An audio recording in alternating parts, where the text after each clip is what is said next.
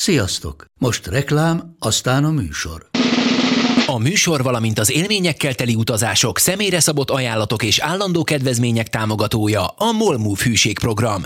Nyisd meg a Molmove appot, a profilodba belépve, add meg a hihetetlen promóciós kódot, és tankolj Molevo és Evo Plus üzemanyagjainkból 15 forint per liter kedvezménnyel. Ne feledd, a hihetetlen promókóddal most még jobban megéri Molmove tagnak lenni. Vége a reklámnak, jön a műsor. December 7th. Dass ich mich in diesem Jahr Uh, Houston, we've had a problem. Ma hajnalban a szovjet csapatok I have a dream.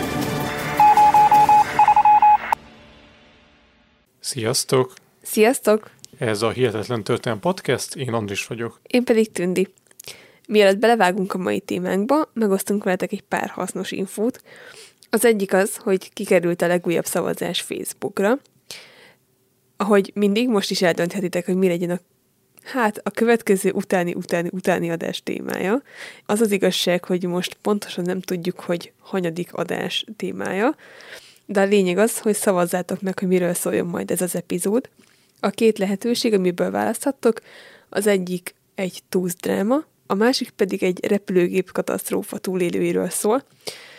Úgyhogy amelyik szimpatikusabb annak a témának a kis piktogramjára nyomjatok egy lájkot, és akkor így fogjuk tudni eldönteni, hogy melyiket készítsük el.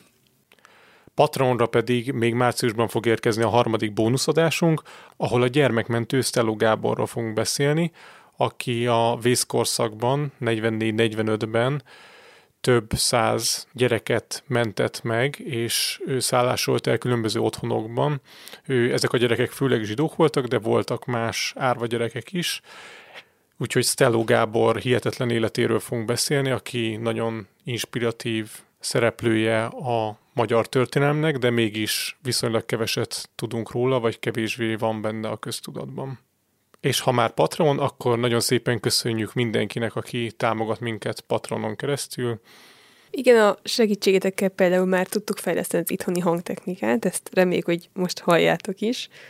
Úgyhogy tényleg nagyon szépen köszönjük a támogatásotokat, és hogy hozzájárultak a podcast csatornánk működéséhez. És akkor még van egy bejelentésünk hátra, ez pedig az, hogy a mai napon, március 19-én van a podcast csatornánk második születésnapja, úgyhogy boldog születésnapot, hihetetlen történelem podcast, köszönjük, hogy már két éve velünk vagytok, és még egy örömhírünk van, ami hát igazából lehet, hogy csak nekünk örömhír, de mégis, mégis azt gondolom, hogy ez így az egész hallgató közönségről szól, hogy meghaladtuk az egymillió letöltést. Úgyhogy már több mint egy milliószor kattintottatok a Hihetetlen Történelem podcastre. És akkor most kezdjünk is bele mai témánkba. Ma a köddé vált hadseregről fogunk beszélni, ami a 9. légiót takarja, ami a Krisztus utáni második század legelején tűnt el a történetírásokból, és mintha megszűnt volna létezni. Ez a jelenség azért is érdekes, mert 5500 jól képzett katonáról van szó, akiket mintha a föld nyelt volna el. Az eltűnésük óta pedig ugye eltelt közel két évezred, és azóta a történészeket mindig is foglalkoztatta, hogy mi is történt valójában ezzel a légióval. Mai adásunkban mi is erre keressük a választ. Ahhoz, hogy megértsük ezt a 9. légiót, és hogy el tudjuk képzelni, hogy mekkora, milyen hadseregről volt szó, kell egy kis rövid kitérést tennünk a római kori történelembe, pontosabban a római katonaság felépítéséről kell egy pár szót ejtenünk. Talán a legfontosabb az, hogy a római birodalom évszázadai alatt nagyon sokat változott a katonai rendszer, és a különböző korokban eltérő módon néztek ki a légiók, mind létszámban, mind pedig felépítésben sokat változtak. Egy-egy légió 4-6 ezer harcosból állt, akikhez még kiegészítő seregtestek is csatlakoztak, kisebb létszámú lovasság és a kiszolgáló egységek. Abban az időben, amiben a mi történetünk játszódik, akkor éppen egy légió létszáma kb. 5500 főt tett ki, és mi ezt fogjuk most megnézni, hogy ez 5500 ember hogyan tűnhetett el nyom nélkül. Az, hogy mennyi légió szolgált egyszer az országban, az nagyon függött attól, hogy éppen a római birodalom mekkora hódításokba kezdett bele. Tehát például Octavius idején egyszer 60 légió is szolgált, ez is előfordul, de általánosabb volt az, hogy 25-30 légió szolgált egyszerre az országban, vagy a birodalomban. Ez nagyjából egy, ha felszorozzátok, akkor az fog kijönni, hogy ilyen 150 ezer katonát jelent. Nyilván ehhez még hozzájöttek a kiegészítő seregtestek, de egy viszonylag nagy létszámú, nagyon képzett katonákról beszélünk. Ahhoz, hogy meg tudják különböztetni egymástól ezeket a légiókat, megszámozták őket, sőt, gyakran még külön jelzőkkel is ellátták őket. Ez a jelző leginkább arra utalt, hogy az adott légió hol szolgált. Tehát a 9. Hispán légió, ez az elnevezés, arra utalt, hogy az évek során a 9. légió sokáig a spanyol vidéken szolgált, és ezt a nevet nem is változtatták meg később sem, függetlenül attól, hogy később már több évtizeden keresztül más területeken vetették be ezt a légiót, megmaradt a neve. Egyébként elég nehéz volt átlátni a légiók elnevezését, mert több légiót ugyanazzal a számmal jelöltek, tehát például a harmadik légióból volt öt darab, és a jelzők alapján különböztették meg őket, hogy ugye, hogy hol szolgáltak, viszont ezeket a jelzőket is gyakran több légiónak is adták, tehát például mondjuk az Italika nevet viselte az első, a második, a harmadik és a negyedik légió is. Az első légió katonáit kötelező sorozás alapján választották ki a római lakosságból, jellemző koruk az ilyen 17-23 év közé esett, de az is előfordult ritkán, hogy 13 éveseket is besoroltak. Amin én nagyon meglepődtem, mert hiszen egy 13 éves fiú, vagy igen, fiú, még csak nem is férfi, egy fiú, tehát gyakorlatilag még gyerek. És egy 13 éves fiúnak még fejlődésben van a szervezete, és a fizikumos sem megfelelő arra, hogy harcoljon, és hát valószínűleg mentálisan sem alkalmas még erre. De hát más idők jártak akkoriban. Igen, meg azért ez nem is volt általános. A kötelezően besorozottakra és az önkéntesekre is igaz volt az, és ezt itt azért mondom így, mert eleinte volt kötelező sorozás, tehát a római birodalomnak a kezdeti korszakában, de aztán ezt később ez, ezt önkéntesre váltották. De a lényeg az az, hogy eleinte hat évig kellett szolgálniuk minimum ezeknek a katonáknak, aztán ezt a szolgálati időt felemelték 16, majd 20-25 évig. Tehát ezek a légiósok, ezek viszonylag sokáig szolgáltak a hadseregben. Az idősebb veterán katonáknak, akik már benne voltak a korban, nekik annyi könnyítésük volt szolgálat alatt, hogy az utolsó öt évükben, amikor szolgáltak, akkor mentesültek az őrségszolgálat alól, és nem kellett részt venniük a gyakorlatozásokban. A légiósok hivatalosan nem házasodhattak meg, de hát erre igazából nem is volt lehetőségük, hiszen folyamatosan mozgásban voltak, meg ugye harcoltak. Ennek ellenére többen is illegálisan házasságot kötöttek. És az adásra készülve bele is futottam egy ilyen információba, hogy a római hadseregről akartam valamire rákeresni az interneten, így a házassággal kapcsolatban, és valamiért feldobta az internet a francia idegenlégió honlapját. És azon is azt találtam a házassággal kapcsolatban, tehát ez mai korunk idegenlégiója, hogy ha valaki szolgál az idegenlégióban, és még nem ért el az öt év szolgálatot, akkor csak úgy házasodhat, hogyha arra a honvédelmi minisztérium az áldását adja.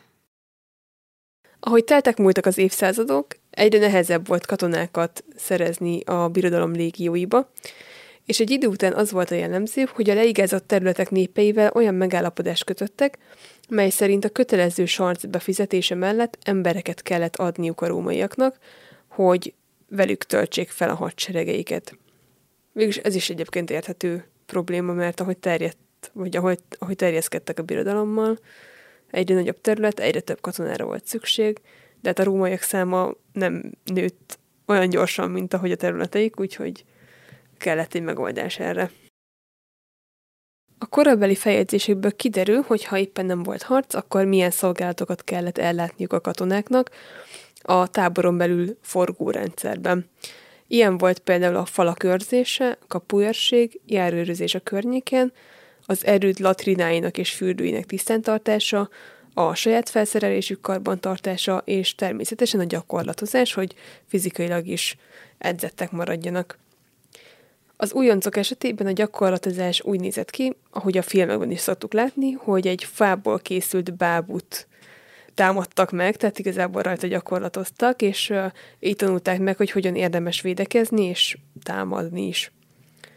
A fiatal katonák a támadás során a szúró mozdulatokat gyakorolták, mert ez egy jóval halálosabb csapás volt, mint a sima vágó mozdulat. Természetesen a harci képzés mellett pedig erőléti képzéseket is tartottak, tehát kvázi edzettek.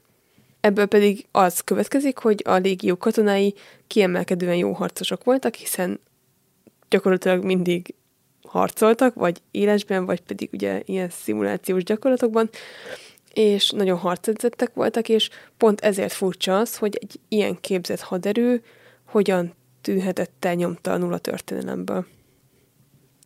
Azonban mit kell tudni a 9. légióról? Beszéljünk egy kicsit magáról a légió alapításáról, még mielőtt belemennénk abba, hogy hogyan is tűnt el ez a légió.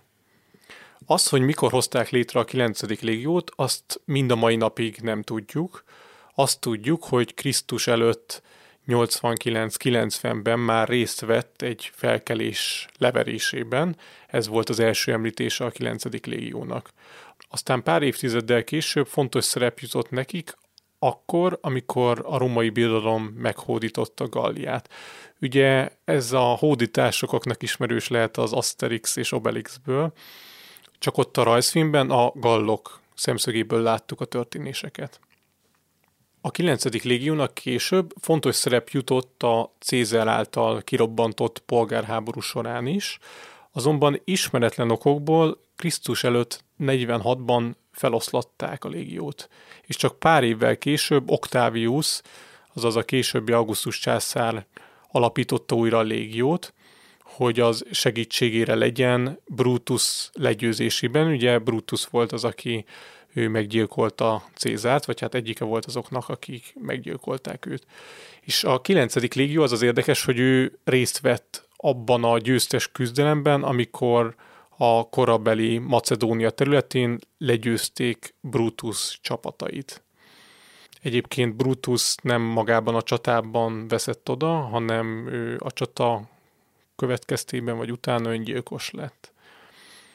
A 9. légió ekkor kapta macedóniai jelzőt, tehát eredetileg úgy hívták, hogy 9. Macedónia légió, azonban pár évtizeddel később a nevét megváltoztatták, amikor az ibériai félsziget meghódításáért harcolt. Nekünk magyaroknak külön érdekesség, hogy a 9. légió egy időben a Duna mellett Pannónia provinciában is szolgált, ahol ráadásul két másik légióval együtt fel is lázadtak, és ezt azzal indokolták, hogy nagyon rosszak voltak az életkörülmények a pannóniai erődökben. A lázadást végül sikeresen leverte a római birodalom vezetése, és a lázadás szervezőit ki is végezték. És érdekesség, vagy fontos megjegyeznünk, hogy ennek a lázadási kísérletnek fontos szerepe van a történetünk szempontjából, mivel az eltűnt légió kapcsán az egyik lehetséges megfejtés is egy lázadással kapcsolatos.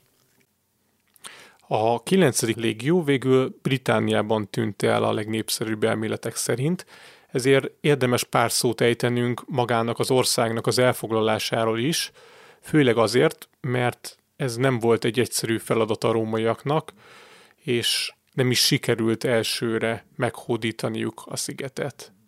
Már Julius Cézár idejében, azaz még Krisztus előtt próbálkoztak Británia meghódításával, de ezek az első támadások inkább csak egyfajta felderítések voltak. Maga Cézár attól tartott, hogy a brit törzsek nagyon jóban vannak a gallokkal, és egyfajta segítséget nyújtanak nekik, és ezt akarta elvágni a galloktól ezt a lehetőséget, ezért is gondolta úgy, hogy jó ötlet megtámadni Britanniát. Ezen kívül az is amellett szólt, hogy megtámadják ezt a szigetet, hogy nyilvánvalóan minden újabb hozzácsatolt rész a birodalomhoz, az sok pénzt jelentett, valamint az országok között mozgó kereskedőktől azt hallották, hogy ez a sziget, ez nagyon gazdag nyersanyagokban, úgyhogy ezért is érdemes megtámadni őket. A hódításban résztvevő katonák semmit nem tudtak a szigetről, teljesen ismeretlen vizekre elvesztek, és hát elég ijesztő lehetett számukra az, hogy utána be kell hatolniuk egy fel nem térképezett országba. És talán pont ennek a tudatlanságnak köszönhető az, hogy az első próbálkozások során a római hajók napokon keresztül felalá vitorláztak a brit partok mentén, ugye kerestek egy megfelelő helyet, hogy partra szállhassanak. És hát nyilván ez nem maradt feltűnés nélkül, úgyhogy amíg ők fellehajókáztak, és próbálták megtalálni az optimális partra szállós helyet, addig a helyi törzsek észrevették őket, és már várták őket a parton. Végül a rómaiak legyőzték ezeket a támadó törzseket, de ez az első római hadjárat így sem volt sikeres. Ugyanis az öbölben vesztegelő hajókat megtépázta a vihar, emiatt a római hadseregnek egy jó része azzal kellett, hogy foglalkozzon, hogy rendbe hozzák ezeket a hajókat. Végül úgy döntöttek, hogy elhalasztják a sziget meghódítását, mert a körülmények nem voltak hát igazán megfelelőek a számukra. Viszont Rómában már teljesen másképp találták ezt a, hát mondhatni, sikertelen hódítást, ugyanis ott abszolút sikerként könyvelték el, és még egy 20 napos munkaszüneti ünneplést is elrendeltek ennek örömére, hogy meghódították a szigetet. Ezek után Julius Cézár még egyszer megpróbálta elfoglalni Britanniát, de ez a próbálkozás sem volt sikeres, és azután egy időre szüneteltették is ezt a dolgot, és pár évtizednek el kellett tennie, hogy újra napirendre kerüljön Britannia meghódítása. Ekkor pedig már négy légióval indultak neki a sziget meghódításának, és a négy légió között volt a kilencedik légió is, és végül ez egy sikeres hadjáratnak nevezhető, ugyanis hosszú, több évig tartó harcok árán sikerült meghódítaniuk a sziget nagy részét. Itt érdekesség az, hogy amikor sikeresen meghódították a sziget egy részét, akkor szóltak az akkori császárnak, hogy hát sikerre jártunk, és hogy jöjjön és nézze meg, hogy ezt, a, ezt az új meghódított szigetet, és a császár útra is kelt, átkelt a csatornán, és elefántokkal és tevékkel vonult be a meghódított régiókba, amivel alig, ha nem az volt a célja, hogy félelmet próbált kelteni a helyi lakosokban. A Britannia provincia megszerzéséért folyó harc 40 évig tartott összesen, és ezzel sem sikerült elfoglalni a szigetnek az egész területét. Hozzávetőlegesen a mai Skóciához tartozó terület volt az, amit végül nem hódítottak meg a rómaiak, tehát az attól délre lévő területek tartoztak a római birodalomhoz.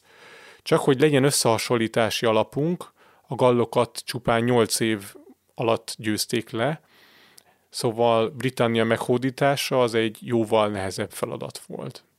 Egyébként a mai Skóciához tartozó területre is vezettek hadjáratot, és be is vonultak egészen a sziget csúcsáig eljutottak, és ott körbe is hajózták, megnézték, hogy valóban ez a szigetnek a vége, de aztán úgy döntöttek politikailag, hogy inkább visszahúzódnak egy adott pontig, valószínűleg úgy ítélték meg, hogy ezt nehéz védeni, és inkább visszahúzódtak délebre, és így a mai Skóciához tartozó terület az sosem tartozott lényegében Britannia provinciához ténylegesen.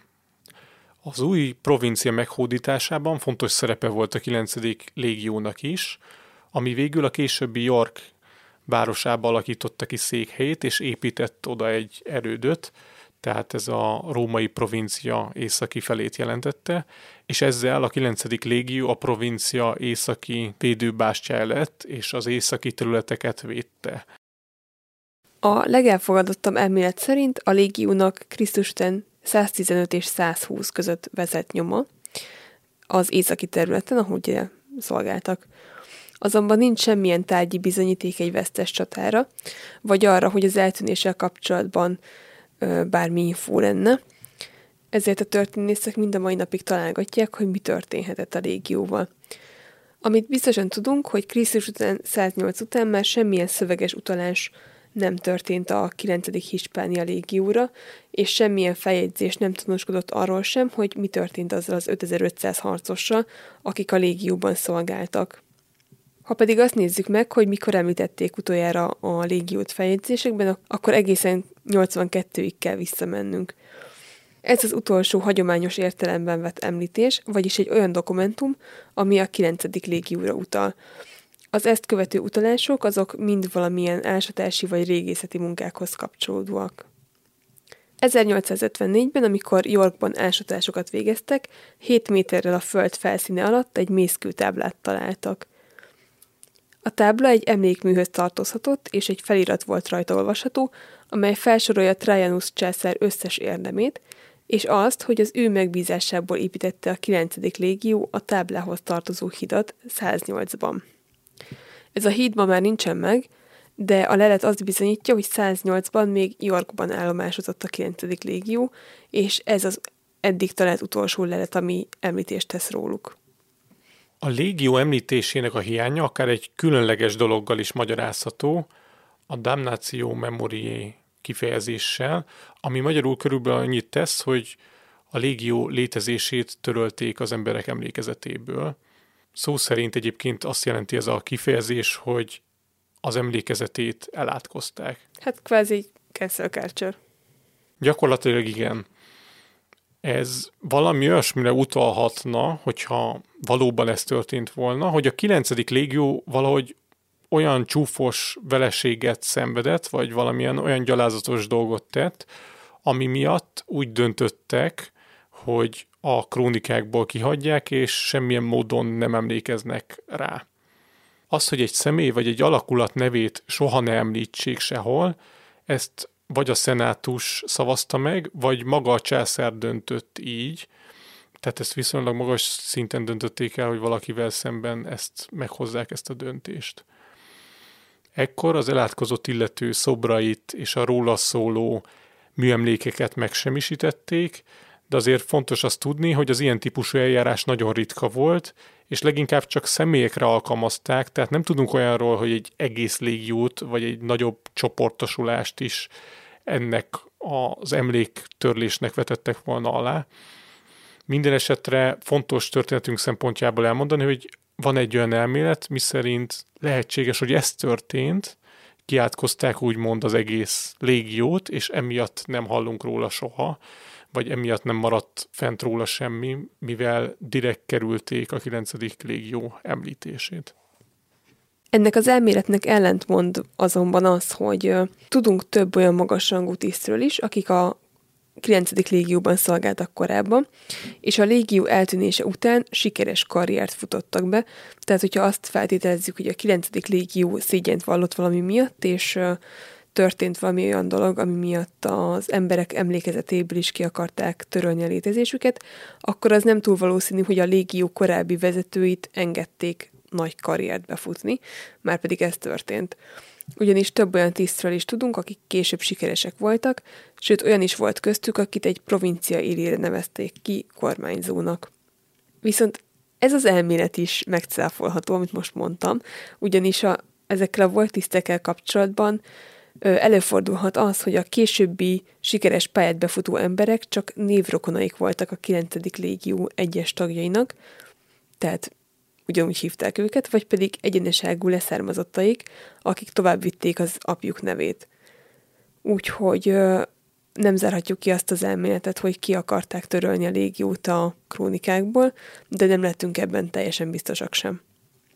És akkor most nézzük meg, hogy a légió utolsó, vagyis 108-as említését követően mik azok a történések, amik azt feltételezik, hogy a légió véglegesen megsemmisült. A 110-es évek végén egy hirtelen felállított vészeseti hadsereget küldtek Észak-Britanniába, melynek célja az északi végek megerősítése volt. Tehát ugye korábban ott szolgált a légió, úgyhogy valószínűleg nem lett volna szükség erre a megerősítésre, hogyha még léteztek volna ebben az időben.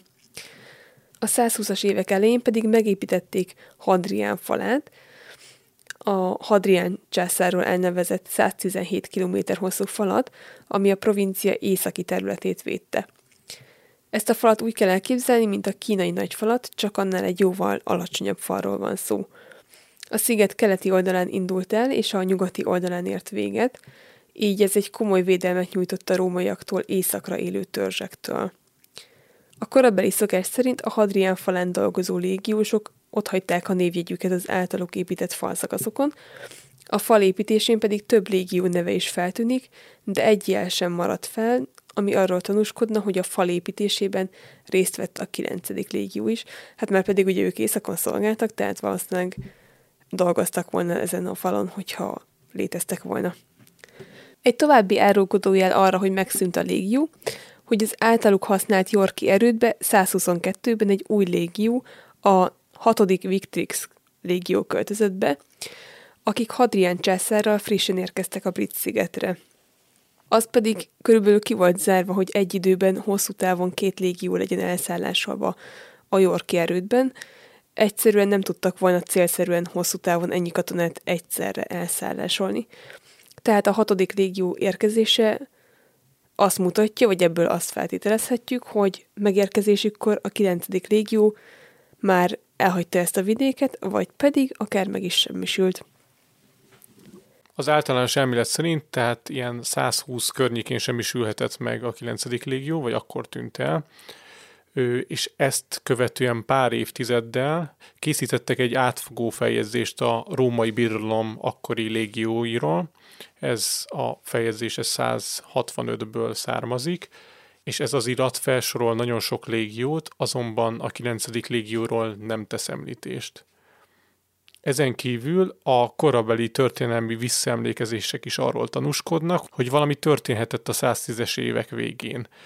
A História Augusta nevű feljegyzés arról ír, hogy Hadrián császárkodásának első éveiben különös gondokkal kellett megküzdenie Britannia provinciában, és ugye Hadrián császár 117-ben került a trónra, tehát akkor lehetett valami galiba Britannia provinciában. A krónika sajnos ezt nem részletezi, hogy pontosan miről van szó, de itt egy újabb utalás van arra, hogy valami nem stimmelt a brit szigeteknél. Ezek alapján azt tudjuk feltételezni, hogy 117 és 120 környékén történhetett valami drasztikus a 9. légióval, aminek következtében egy expedíciós serget kellett küldeni a provinciába, és egy hatalmas falnak az építésébe kellett belekezdeniük, hogy ezzel biztosítsák a provincia északi határát. Ezen kívül még ugye ott volt a hatodik Victrix légió is, ami Yorkba költözött, tehát egy még egy jel, tehát összesen, ha jól számolom, öt jel van arra, hogy megszűnt létezni ez a légió. A legtöbb történész úgy véli, hogy a sziget északi területén egy váratlan támadás érhette a 9. légió harcosait, és ez a támadás vezethetett a légió megsemmisüléséhez. És ha bár ezt tartják a legvalószínűbb kimenetelnek, azért ezt akkor is nehéz elképzelni, hogy mindenféle nyom nélkül oda vesszen 5500 ember, akik ráadásul jól képzett harcosok is voltak. A britek alapból elkerülték az olyan csatákat, ahol felállt egymással szemben a két fél, és megküzdöttek egymással, ugyanis tudták, hogy a jól képzett és a nagy harci tapasztalattal rendelkező légiók felett nehezen tudnak győzedelmeskedni, ezért sokkal gyakrabban a gerilla harcmódot választották. Ilyen támadási lehetőség lehetett a britek számára az, amikor a légiók napokon keresztül egyik helyről a másikra vonultak, ugyanis ekkor voltak a rómaiak a legkönnyebb célpontok. Ami egyébként egy tök érdekes, hogy hogyan vonultak egyik helyről a másikra, hogy a rómaiak minden este végén megépítették az erődített táborhelyüket, tehát amikor éppen letelepedtek valahol, ástak egy két méter széles árkot a tábor köré, a kiásott földet pedig védelmi sáncnak használták fel. A körgyűrű tetején építették egy kerítést fából, és ezt a szükséges fanyagot a vonuló hadsereg műszaki egysége vitte magával egyik helyről másikra – Másnap reggel pedig szigorúan három harsona szó hangzott fel, az első után a katonáknak össze kellett szedniük a sátrukat és a felszerelésüket, aztán elhangzott a második kürtszó, ami azt jelentette, hogy fel kellett melházni az állatokat és lerombolni a tábort. A harmadik kürtszó során pedig ö, elindult a menet, és tovább vonult a légió. Ez egyébként tök érdekes, hogy mennyi időbe telt ezt a táborbontást, meg hát a felépítést kivitelezni, meg hogy mennyit tudtak egyáltalán haladni egy nap során, mert amúgy az, hogy kiásnak egy két méter széles árkot körbe a tábor körül, az rengeteg munka. Még akkor is nagyon sok ember dolgozik rajta, főleg ugye még felhúznak egy kerítést is. és hát ez alatt az idő alatt ugye elég feltűnőek és egy helyben állnak. Vagyis ebből az derül ki, hogy a vonulás során és a táborozás során könnyű célpont volt a 9. légió, vagy igazából bármelyik római légió, akik éppen egyik helyről a másikra tartottak. Itt egyébként fontos azt megjegyezni, hogy a légiókat volt, hogy kisebb részekre osztották. Nyilván ekkor könnyebb célpontok voltak, meg ekkor szerintem nem volt ez a hatalmas táborverés. Valószínűleg ha 200 ember kivált a légióból, ők nem építettek minden este egy hatalmas sáncot maguk köré. Viszont a brit törzseket egyértelműen segítette a helyismeretük, és az, hogy hozzá voltak szokva a helyi nehéz körülményekhez. Habár ugye ne feledkezzünk meg arról, hogy a 9. légió már jó régóta ott szolgált, tehát valószínűleg ők is hozzászoktak ahhoz az esős, vizes éghajlathoz, ami a Skócia közeli határokat jellemzi. Ezek mellett a légió kézikönyvei kihangsúlyozták azt, hogy ha az ellenfél ilyen gerilla harcmodort használna velük szembe, akkor hogyan tudnak sikeresen védekezni a rómaiak, úgyhogy azért nem mondhatnánk, hogy teljesen felkészületlenül érte volna őket egy ilyen támadás, és azt tudni kell a római légiókról, hogy kimondottan ügyesek voltak abban, hogy könnyen tudtak alkalmazkodni mindig az egységeik az ellenséges harcmodorhoz. Mindezek ellenére azért nem zárhatjuk ki azt a lehetőséget, hogy a 9. légiót a felkelő brit törzsek semmisítették meg, sőt, ahogy említettük, ez a legelfogadottabb elmélet, ráadásul van olyan történész is, aki szerint még az is elképzelhető, hogy a légiót saját állomás helyén Yorkban semmisítették volna meg, ha bár ennek minden régészeti vizsgálat ellent mond, mivel nincsenek arra utaló jelek, hogy a korabeli erődöt támadás érte volna. Sokkal valószínűbb tehát, hogy nyílt terepen érhette a támadás őket, vagy pedig valamiféle kelepcébe csalták a légiót. A 9. légió eltűnésének kapcsán mindenképpen szót kell ejtenünk Rosemary Sutcliffe ifjúsági regényéről, ami magyarul a Sas címmel jelent meg. Ebben a történetben a főhős az apját keresi, aki a 9. légióval együtt eltűnt. Az ifjú főszereplő a kalandos útja során kideríti, hogy mi történt a légióval, és megtalálja a híres bronzsast is, ami minden légiónak a dísze volt. Az ifjúsági regény hatalmas siker volt az 50-es években, és sokan úgy nőttek föl, hogy a könyv tartalmát el is hitték, tehát kvázi készpénznek vették, amik ott leírtak. Az írónő abból merítette ezt az ötletet, hogy Anglia déli részén, Silchesterben találtak egy sas erekét 1866-ban, és ezt az erekét sokan a, a 9. légióhoz kötötték.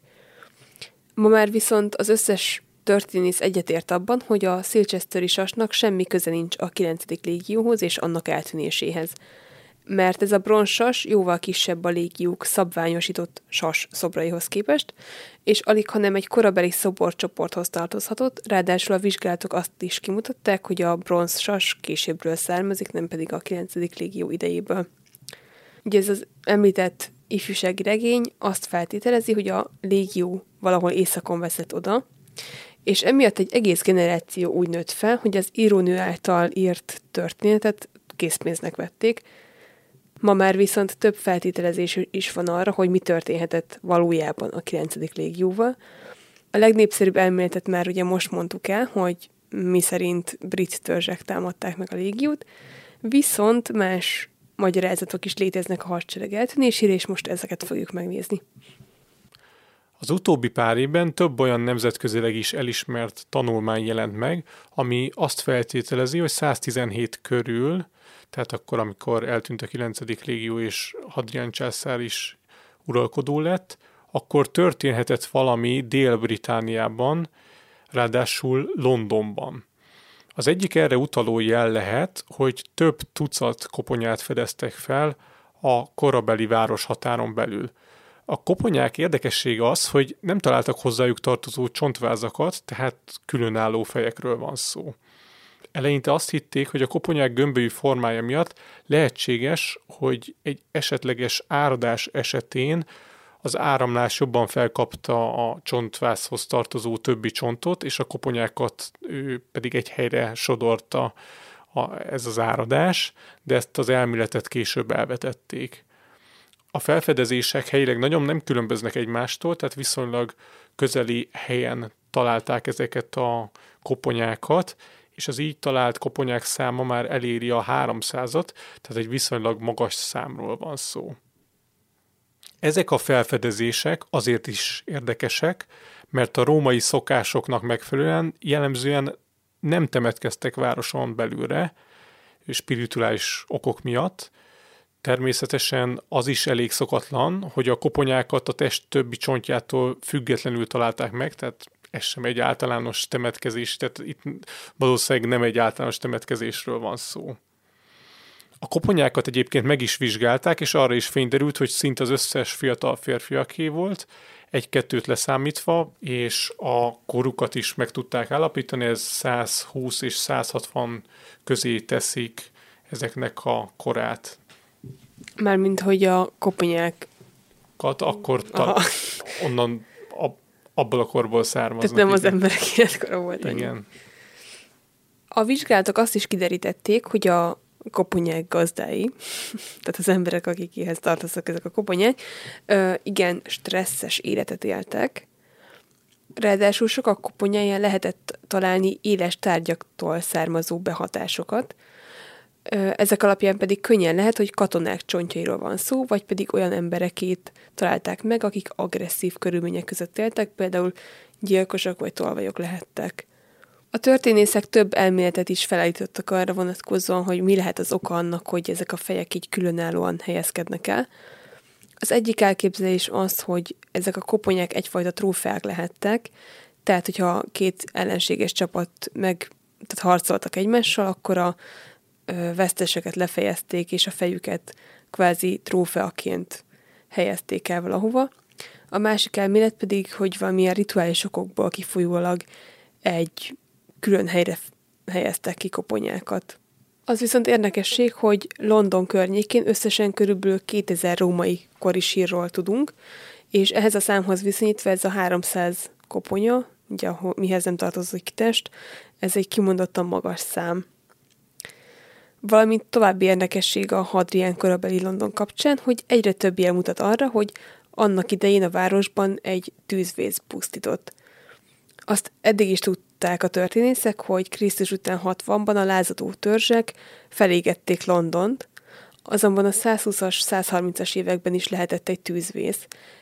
Erre vannak nyomok, amiket egy ásadás során találtak, Ráadásul azt is ki lehet mutatni, hogy a házak többségénél a tűz a tető széléről kezdve kezdte el felemészteni az épületeket, és ebből egyes kutatók arra következtetnek, hogy szándékos gyújtogatásról lehetett szó. A nyomok arra vezetnek, hogy azt mutatják, hogy valaki vagy valakik végigmentek az utcákon, és mindenhol meggyújtották a fákjákkal a jól éghető tetők széleit.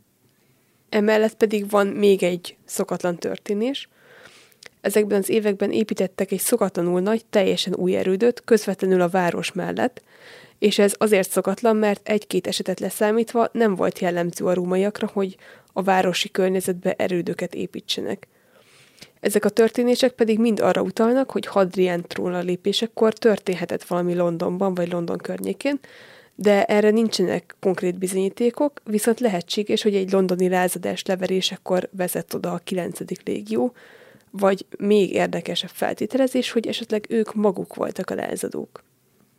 Ha az előbbiről van szó, akkor alig, ha nem akkor a lázadás tört ki Londonba, hogy délre kellett vonulnia az északi határvidéket védő 9. légiónak, hogy leverjék ezt a lázadást. Ezzel az elmélettel kapcsolatban persze felmerül a kérdés, hogy Britanniában még volt másik két légió is, aki akkor éppen ott szolgált, és miért nem azok vonultak a fővárosba, hiszen északról lejutni azért így alapból távban talán ez a legmesszebb, ugyanakkor azt tudjuk, hogy az északra vezető utak minősége volt a legjobb, tehát hiába volt ez a legmesszebb, lehet, hogy ezen az úton hamarabb értek oda a 9. légió harcosai, mint a közelebben tanyázó más római légiók. Ezek mellett persze az is lehet, hogy a másik két légiónak éppen olyan elfoglaltsága volt, vagy olyan harcokkal kellett foglalatoskodniuk, ami miatt nem tudtak Londonba menni, leverni a lázadást. Mi a helyzet azonban a másik elmélettel? Mi van akkor, ha a 9. légió szította a londoni lázadást? Ez egyértelműen megmagyarázhatná azt, hogy miért nem tettek soha több említést a légióról, hiszen egy ilyen lázadás kirobbantása az elegendő indok lehet arra, hogy a légió nevét örökre törölni akarták az emberek emlékezetéből. Most, hogy megnéztük, hogy mi történt Londonba, nézzük meg, milyen további két elmélet létezik a légió eltűnésére. Mindkét elmélet gyakorlatilag arra épít, hogy a 9. légiót még 108 és 122 között kivonták Britanniából, és más területekre vonták át. Akik ezzel az elmélettel értenek egyet, azok arra hivatkoznak, hogy a mai Hollandia területén például felfedeztek egy római kori erődben több olyan tetőcserepet, amin a 9. légió azonosítójele szerepelt. A cserepekről tudni kell, hogy úgy, mint sok más esetben, a rómaiak is rajta hagyták a kéznyomaikat az általuk gyártott termékeken. Biztos mindannyian láttatok már olyan téglafalat is, ahol így a gyártónak bele volt égetve a jele, a római korban is ez jellemző volt, és a légiók mind-mind jelölték, hogy azokat az adott cserepeket kigyártotta melyik légió. Természetesen egyébként a cserepeket nem maguk a katonák égették ki, hanem gyakran a kiszolgáló egységek, akik általában a légiót kísérték, vagy azok a civilek, akik abban a városban laktak, ahol a, az adott légió szolgált. Ezekről a Hollandiában talált cserepekről azt kell tudni, hogy nem a szokásos római 9-est jelölték rajta, mint ami a 9. légiónak is volt a jelölése, hanem egy hagyományosabb 9-es, római 9-es jelölés volt, az amikor még a római 8-ashoz hozzátettek még egy vonalat, tehát egy V betű és négy darab vonal, és ez a jelölés volt ezeken a cserepeken, és ebből arra következtetnek, hogy nem maga a 9. légió készítette ezeket a cserepeket, hanem egy olyan kiegészítő alakulata, akiknél jellemzően ezt a jelet használták. Azt tudjuk, hogy a Britániában szolgáló 9. légió egyébként a hagyományos római 9-es használta, viszont ezt a régebbi jelölést, ezt alig, hanem egy tőlük független vagy már jó pár évvel hamarabb kivált egység alkalmazhatta. Egy másik vonatkozásban is előkerült a 9. légió a kontinentális Európában, ugyanis 1957-ben felfedeztek egy Apollo oltárt a mai Németország területén, egy fürdőző terület mellett. Itt is jelölték a légiót, ezúttal már a megszokott római 9-essel, és azt is tudjuk, hogy a légió táborozásáért felelős tiszt állította az oltárt, de az állítás időpontjáról nincsen pontos információnk. A legtöbb történész azt feltételezi, hogy a tiszt egy magánúton járhatott a környéken, mm, lehet, hogy egészségügyi jogból kifolyólag, de azt nem lehet kizárni, hogy a légió ide is elkerült volna, és valahol a Rajna vagy a Dunamenti harcokban veszett volna oda. Az utolsó elmélet pedig ö, azt mondja, hogy lehetséges, hogy a légió a közelkeleti harcokba vezet oda, és itt is több lehetőség van arra, hogy melyik hadjáratban tűnhetett el ez a hadsereg. Vagy a 114-es Észak-Mezopotámiáért folyó harcban, vagy pedig az úgynevezett harmadik zsidó felkelés névre hallgató lázadás leverésében vehettek részt, vagy pedig a pártusok ellen folyó háborúban 161 és 166 között. Ez az utóbbi kettő háború jóval későbbre tehető, mint amit általában a 9. légió eltűnéséhez társítanak, tehát ez alapján az elmélet alapján még jóval tovább létezett a légió. Viszont a közelkeleti harcoknak egyértelműen ellentmond az, hogy nem tűnik logikusnak, hogy a Britanniában szolgáló légiót hirtelen átrendelik a birodalom legtávolabbi pontjába, és egy ilyen feltételezett hadmozgás az valószínűleg nagyon költséges lett volna. Meg hát ugye, ahogy említettük, nem annyira tudtak gyorsan haladni, és nagyon körülményesen haladt egy ilyen légió. Tehát, hogy most belegondolunk, hogy Britanniából a közel-keletig hányszor kellett tábort verniük. Jó, mondjuk ott az igaz, hogy a saját területeken táboroztak, akkor nyilván nem kellett attól félni, hogy a törzsek megtámadják őket hát mondjuk hát jó, Itáliában de... vagy Galliában. Jó, de akkor is több hónap, vagy akár egy év is lehetett volna. Egyértelmű, hogy nem tűnik túl logikusnak, úgyhogy ezek az elméletek, amik a 9. légió eltűnésével kapcsolatban ma fennállnak, reméljük egyébként, hogy a közeljövőben még lesznek olyan ásatások, amik alapján esetleg valami többet megtudhatunk a témával kapcsolatban, de én például úgy érzem, hogy ez a közel-keleti verzió, ez valószínűleg kizárható, és, és szinte biztosra vehető, hogy nem ott tűnt el a 9. légió, viszont a másik három elmélet, arra azt mondom, hogy szinte mindegyikről el tudnám képzelni, hogy az takarja az igazságot. Hát egyébként én azt gondolom, így, hogy se történés, se pedig régész nem vagyok, tehát nagyon releváns a véleményem, de én azt gondolom, hogy valószínűleg nem egy csatában veszhettek oda, hiszen akkor annak lennének tárgyi bizonyítékai. Főleg, hogy 5500 harcos harcol egy csatában, akkor azért csak marad utánuk valami nyom, vagy pedig öm, visszaemlékezés, még akkor is, hogyha mondjuk szájhagyomány útján fennmaradt volna. Szóval én azt gondolom, hogy szerintem nem egy csatában veszettek oda. Ami nekem ez a londoni lázadás az, ami a legszimpatikusabb elmélet, hogy valószínűleg ők tehettek valamit, amik miatt ki akarták törölni őket a történelemből. Mert egyébként, hogyha hát amiket elmondtunk, hogyha mondjuk tényleg átvezényelték volna őket bárhova, akkor valószínűleg azt azért megírták volna a krónikákban, vagy lenne valamilyen írásos nyoma, akár egy rendelet, akár ők maguk, ahol mentek volna, ott feljegyeztek volna valamit, vagy tényleg tárgyi emlékeket hagytak volna maguk után hátra. Úgyhogy én azt feltételezem, hogy feloszlatták. Jó, mondjuk én a, a, az okfejtéseddel kapcsolatban csak a, abban vitatkoznék, hogy ez azért eltelt már két évezred, és azért jó pár olyan csatáról tudunk, vagy alig tudunk valamit, amik akkor történtek, és amiknek a nyomait még most is keresik. Tehát az, hogy, hogy egy 5500 embernek a megsemmisülését nem találják meg, az nem egy kirívó, úgy gondolom. Ugyanakkor én is úgy gondolom, hogy a londoni talán a legizgalmasabb, hogy egy londoni lázadást szerveztek, és azt verhették le úgy, hogy utána inkább úgy döntöttek, hogy annyira szégyent hoztak a légiókra, hogy meg sem említik többet a nevét. Hát akárhogy is, most sajnos nem tudunk választani erre a kérdésre, de hogy Andris is mondta, tényleg bízunk abban, hogy még lesznek fejlemények. Úgyhogy ezt az adásunkat most ezzel a bizonytalan lezárással zárjuk. És reméljük, hogy tetszett nektek a téma, és érdekesnek találtátok a 9. légió történetét. Találkozunk legközelebb is, addig is vigyázzatok magatokra. Sziasztok! Sziasztok! A forrásokat megtalálhatjátok a leírásban, vagy a hihetetlentörténelem.simplecast.com-on. Kövessétek a Facebook oldalunkat is, a Hihetetlen Történelem Podcast Facebook oldalt, ahol három naponta jelentkezünk érdekes villámtörikkel.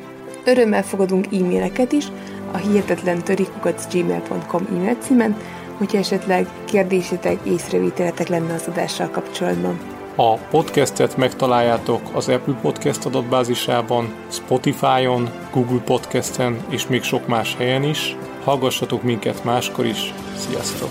Sziasztok! Ha más podcastekre is kíváncsi vagy, hallgassd meg a Béton műsor ajánlóját. El tudod képzelni, hogy a podcastet, amit éppen most hallgattál, fél év múlva már a mesterséges intelligencia generálja? Mi sem. De ha érdekel, eljötte már a gépek lázadása. Hallgass bele az Embertelen podcastbe. Orsós Lajos vagyok, a műsor házigazdája. Egyelőre még élőben. Egyelőre. Fedezzük fel együtt, hogyan ismerkedik, randizik, mesél és vitatkozik Betty és Péter, két teljesen mesterséges intelligencia. Lajos, a podcast címét mond még egyszer, Léci. Oké. Okay. Embertelen podcast. Ez a műsor a Béton közösség tagja.